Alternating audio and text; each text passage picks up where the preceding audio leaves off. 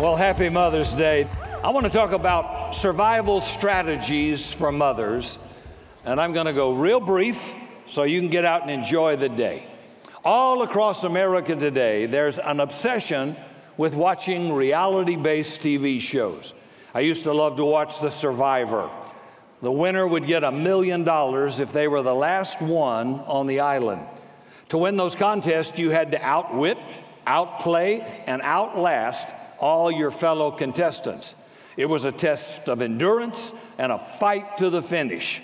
Those who participate had to sacrifice sleep, convenience, and face awful hardships.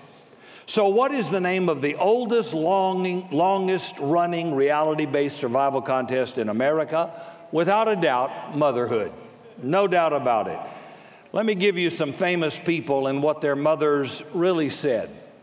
Paul Revere's mother, I don't care where you think you have to go, young man, midnight is past your curfew. Mona Lisa's mother, after all the money your daddy and I spent on braces, Mona, is that the best smile you can give us? Thomas Jefferson's mother, of course I'm proud of you, Tom. You invented the light bulb. Now turn off the light and go to bed. Superman's mother, Clark, your father and I have discussed it, and we've decided you can have your own telephone line. Now, will you quit spending so much time in those phone booths? we don't even know what a phone booth is now. Jonah's mother. That's a nice story, son. Now tell me where you really been for the last three days. so let me share, real quick, some survival strategies to help you win as a mother and not just survive, but thrive. The first strategy is when you find yourself in the outback of motherland, always remember God loves you unconditionally. Mother's Day for many is a good day. You're happily married, you have children, you like your children, they like you. Your mother is living and you get along with her. Wow, that's got to be a good day. But for many others, Mother's Day is a hard day. Maybe some of you don't have children because you're not yet married. You'd like to be married. So Mother's Day is a painful reminder of your marital status. Others are married, but you don't have children.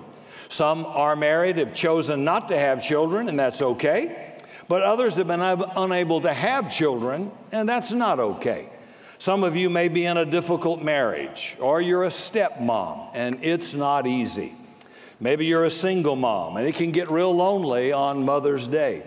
Some of you have lost your mother, and Mother's Day is a painful reminder she's not around. So, for a lot of people, Mother's Day is kind of a hard day. But regardless of where you are in motherland, regardless of your life situation, know that every mom has hard days. I don't think being a mom is easy. Every dad that's ever had to keep the toddlers, two or more, for a day while mom has an emergency is really eager to go back to work and leave it. It is a tough job. There are days you feel like you've blown it, days you've stepped over the edge, maybe made a terrible decision. Maybe you've got a regret about it. Other days you feel like a total failure. And there are times you feel alone. But I want every mom to know that those times come to every mom in life. When they do, remember you are deeply loved by God, even when you feel unlovable or that nobody loves you. God won't stop loving you. Listen to Isaiah chapter 54, verse 10. For though the mountains be shaken and the hills be removed, God says, Yet my unfailing love for you will not be shaken. There's nothing you can do or fail to do that will ever shake His love off of you. When you feel unforgivable, when you have a hard time forgiving yourself, remember God's mercy never ceases. Deuteronomy 4, verse 31. For the Lord your God is a merciful God, and He will not abandon you. Even when your tribe votes you off the island, remember, nothing can come between you and God's love. Romans 8, verse 38, St. Paul says, I am totally convinced that neither death nor life, nor angels nor demons, nor present nor future, nor any powers, nor height nor depth will be able to separate us from the love of God in Christ Jesus our Lord. Now, the second survival strategy I want to share isn't just for moms, it's for the whole tribe. That's husbands and kids and the whole family. And it's this value motherhood through appreciation.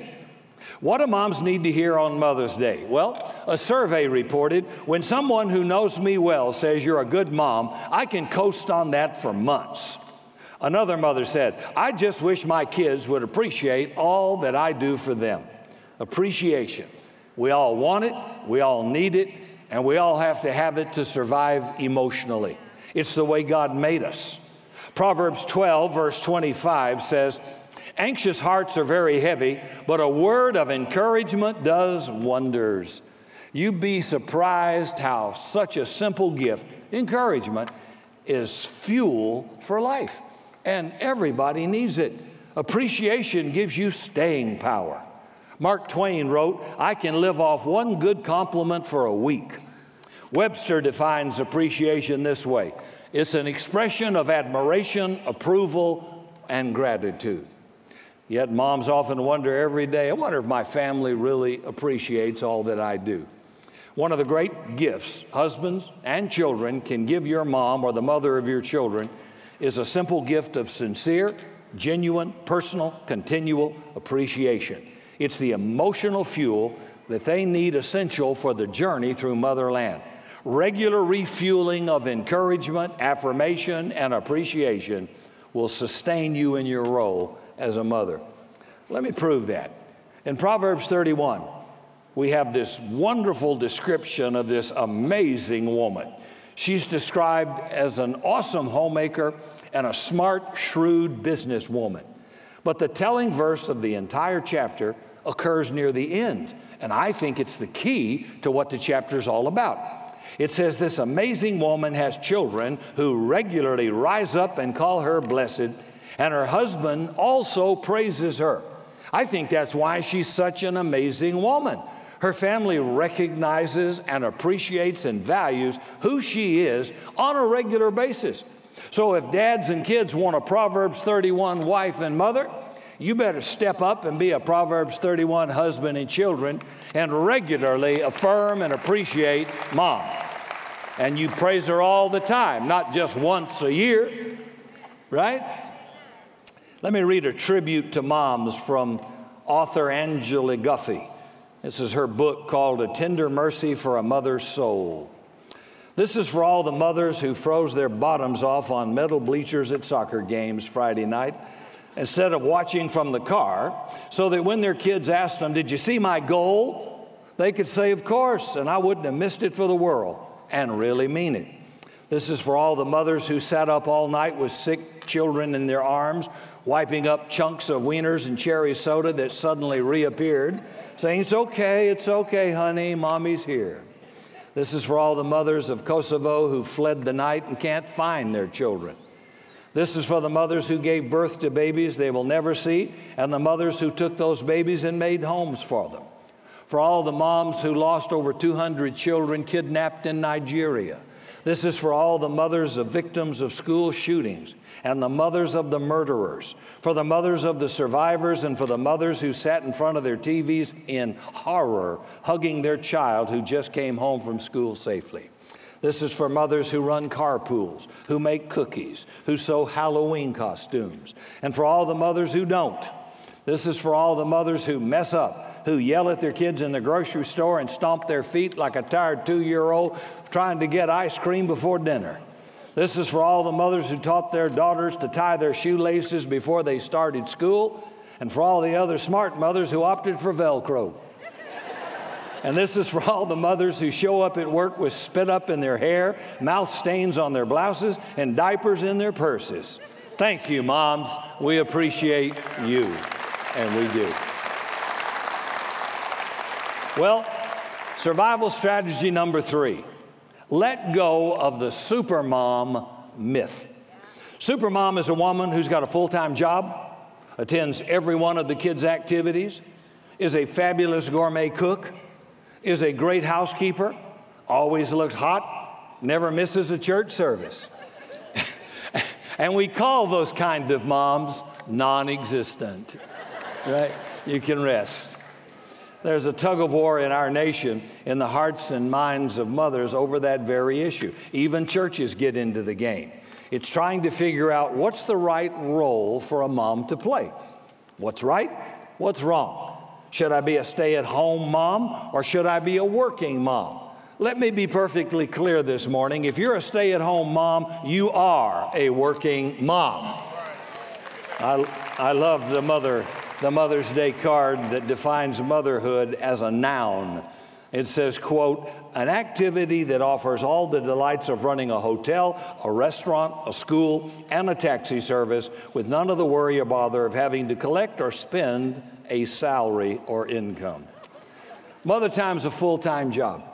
As one mom said, if motherhood was going to be easy, it would never have started with something called labor. Yeah, I stood and watched our two, our two daughters being born, Lamaze. I thought about it. Mr. Tough Guy. I thought about safe sex. There'd never be any sex. I couldn't do that ever. And I said to my wife, if I ever ask you, well, what have you done today? Slap me across the face. I couldn't do that ever. I wouldn't have the guts to get pregnant. I didn't sit out and smoke a cigarette in the lobby. I watched. Whew. That'll, that'll kind of change your idea about big family real quick. Nearly three fourths of women with children are drawing a paycheck outside the home. And with that huge struggle, man, it's difficult to balance time and priorities. Many working moms struggle with guilt. They have to leave the kids and go to work, and they feel guilty when they have to leave work to be home with the children who get sick. There are some moms who wish they didn't have to work. There are other moms who wish they could go to work. It's complicated. One female therapist said, Show me a woman who doesn't feel guilt, and I'll show you a man. I'm no expert, but I've learned a few things in pastoring 30 years. The Bible does not prescribe a one size fits all for moms. There is no one ideal model given in Scripture for mothers anywhere in the Bible. There are all kinds of moms in the Bible. Scripture does not condemn stay at home moms or those who work, neither should we. God made you unique and different. Some women in here are entrepreneurs and CEOs, others are domestic engineers. One is not better than the other, you're just different. That's all. Be and celebrate who God made you to be and quit worrying about being one or the other or criticizing. And all those super moms you think exist do not. The problem with trying to be a super mom is it isn't realistic, it's not healthy. Now, I'm not a mom, but I appreciate what I read in The Complete Idiot's Guide to Motherhood. The author summarized the struggle with the supermom myth and concludes with these thoughts. She wrote, Nothing's wrong with you if you're overwhelmed and temporarily disillusioned by motherhood. You're okay. This is good. Most women don't have it all. They've got a lot, but at different times. Motherhood does interfere with or put on hold your individual goals and pursuits. And last, she writes A good mother is a woman who is happy with her own place in life. That only reinforces whatever husband is known for century. If mama ain't happy, nobody's happy. And we want mama happy. Author Muffy Mead Ferro wrote Confessions of a Slacker Mom. She said, You don't have to have it all, you don't have to buy it all. Mothers are saying they've had it with the standards of perfection, from organic baby soap and toddler software to theme birthday parties and SAT preparation camps. The set of demands just keeps expanding, making moms feel inadequate no matter how much they do. So, here's what's really important, mom. It's important to figure out God's call for your life, not to try to fit into someone else's expectation, but to listen to what God wants you to do. God doesn't clone us. We are unique, we are individually crafted. You are not part of a cookie cutter Stepford wife kind of a program where you robotically do everything the same. God made you unique, so you celebrate who you are and your uniqueness, whether you uh, uh, own a business, run a business, keep kids at home, homeschool, all that. And I'll say this I lived in the generation where you were put down if you didn't, if you didn't uh, send your kid to a Christian school. And, or then came the homeschool movement, and you were less than an adequate parent if you didn't stay home and, and homeschool your children. I'd be on narcotics if I had to be a, a homeschooler. I just would. Might as well just tell you right now. Never had drugs, but I'm, I would. I'd entertain the idea completely. I couldn't do that. But here's, what's, here's what you fail to miss Parents, as we're able, should give the best education to our children, give them the best environment we can. Nobody would disagree with that. But think about a single mom and think about that she may be working at least one, maybe two jobs, and she can't stay home and homeschool. Is she going to lose her child to the devil? Or she can't afford the tuition at a Christian school? So is she going to be left out? or another mom does not have the unique gifting to be a stay at home homeschooler mom. I just resent that when people act better than others in a church and put that on people when it's not in Scripture. Moses' mother could not take care of Moses, he was taken from her to save his life and taken into Pharaoh's home, schooled in the University of Egypt, not a Christian school, but a pagan society. And that mother who nursed him for three years and prayed over him with a relationship with God did not lose her kid. And I want to tell you if you cannot afford a Christian education or homeschool or any of that stuff, the devil is not going to get your kid. Your prayers will be heard, and God's grace will make up the slack. This is not being neglectful. This means you're just not able, and God's able. That's our backup. That Holy Spirit will guard that child and take care of that child and protect that child. And I came out of a secular education, and God still got me, and He'll get them. So get out of this superiority elitist kind of a deal where if you can't afford that, uh, kind of an education that somehow you're less than a good parent and you're letting the enemy get your kids. And by the way, even in Christian schools, don't you think for one moment they don't do drugs, have sex, or get drunk. Don't you kid yourself. Some of them have been thrown in there by parents, and that doesn't make you a Christian. They went unwillingly, but they're in there. I know a lot about school. You, I've been to I agree from two colleges, okay, and Christian schools, and I can tell you a whole lot that isn't written that goes on there. Th- throwing a rebellious kid out of a disabled family into a Christian school will not make him a Christian. That's got to start in the home, right there with you. So don't be playing that game. There's just as much corruption in their school as in any other school. Yeah, you may be able to minimize some violence, and that's important, but I'm just saying to you, I believe our children, I pray over our children every single day. I know they're grown. One of them has children and married, but the point is, they still got daddy and mama's prayers over them every single morning I get up. I fail not to pray over those children. And when Alicia drives to Austin or whatever, I'm, send, I'm dispatching like a, like a major NASA player. I'm sending angels to go with them and protect them, and I'm doing all I know to do. That's all I know to do. And they've got all the protection they could possibly have. Don't you ever feel like a victim because you can't measure up and do some things that maybe other parents can. So, the wisest man in the Bible, Solomon, said in Proverbs 3, verse 5 Trust in the Lord with all your heart, moms. Do not depend on your own understanding. Seek His will in all that you do, and He will guide your path. So you don't have to be a super mom. Just be the mom God made you to be. Seek His will for your life, and He promises to guide you into the right path. And last, number four, survival strategy. Focus on the ultimate reward of motherhood. Now, the ultimate reward on a reality TV show is about $1 million. It's fame and fortune for probably six months. However, the ultimate reward for a surviving, thriving mom is to make a difference in the life of your children that will last generations. A hundred years from now, Mom, it won't matter what kind of house you lived in, how many square feet it had in it, what neighborhood it was in, the size of your bank account, or the value of your possessions. What will matter most is that you shaped the value and the character and made a difference in the life of your child. That will matter more than anything else. Moms, you matter. You make a difference. And moms that make a difference invest themselves every day in the lives of their children. God has uniquely positioned you to be the most influential person in the life of your child. You will mark them, you will set them on a trajectory for the rest of their lives. Wilma Rudolph was the fastest woman on a track in her day and won three gold medals in one Olympic race. What a lot of people don't know about Wilma Rudolph is she was born with polio. She had to wear braces. The doctors told her she would never walk. Her mother, a believing mom, said, You will.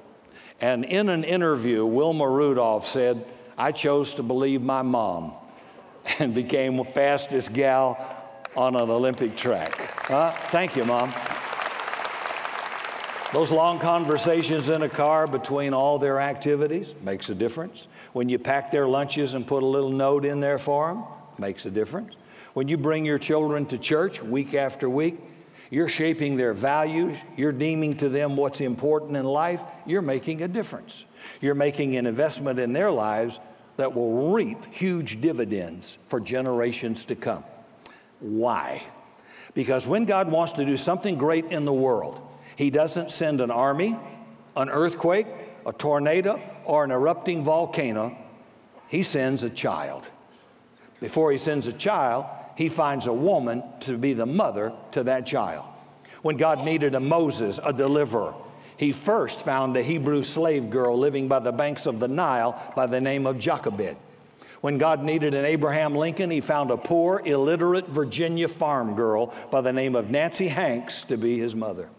When God needed a Martin Luther King Jr., he reached down and found the daughter of a poor black preacher in Atlanta, Georgia by the name of Alberta Williams. When God needed a Mother Teresa, he found an impoverished Albanian young woman by the name of Nicole. When God needed a Savior for the world, He found a young Jewish girl living on the backside of a Roman Empire named Mary to be the mother of the Son of God and the Savior of the world. God chooses women just like you, ordinary, average kinds of people just like you, to do something extraordinary in you and through you to make a difference in the world of all the mothers in the world, God chose you to be the mother of that child you have. when you're about to pull your hair out and commit suicide, you've got to remember God figured you're the only one that could handle this kid. That has helped me immensely. That why, why couldn't you be born in another family? they couldn't handle you. And so, as, as hard as it gets, as bad as it can be sometimes, God says, Nope, you're the right one for this child. And I absolutely don't believe God makes mistakes. I think you were chosen to be the mother of that child. You make a difference. Focus on the ultimate reward. Every time God does something, it comes through a child. Have you ever wondered why, going back to the Old Testament, they slaughtered the babies in Egypt? When Jesus was born, they killed all the children two years old and down under Herod because Satan knows his future is threatened by the next generation, and it's always through a child. I mean, all the Jewish scholars were looking for a Messiah that looked like you remember the movie Thor, blonde hair, big sword, big hammer, a lot of lightning, a white horse charger or something, and God just sent a baby born in a barn. Nobody would have thought. Nobody would have thought that about Martin Luther King Jr. or Nelson Mandela or Abraham Lincoln or anybody else, but they came as a baby. And they didn't come rich and they didn't get born in the best zip code and they didn't have country club membership, but they were going to change the world and the enemy goes after those children. He school shootings, genocide in third world countries. Satan hates children because they become the future that he has to fight. And that's why they are such a treasure and, and, why we have to give so much time as believers to focus on the fact God builds generationally. And so He's always thinking about the next generation. And so you have to fight for that child because the enemy will fight that child. So, moms, you don't have to just survive, you can thrive. You can thrive if you'll always remember you're loved by God and even don't feel like it, you still are. And though we don't always say it, you're appreciated by your family. You're going to make a difference. You don't have to be a super mom. Just be the unique mom God made you to be and enjoy it. And know that you're making a difference in the life of your child for generations to come. God's greatest desire is for all people everywhere to receive His love and His forgiveness and His Son, Jesus Christ. For more information on Summit Christian Center, visit summitsa.com.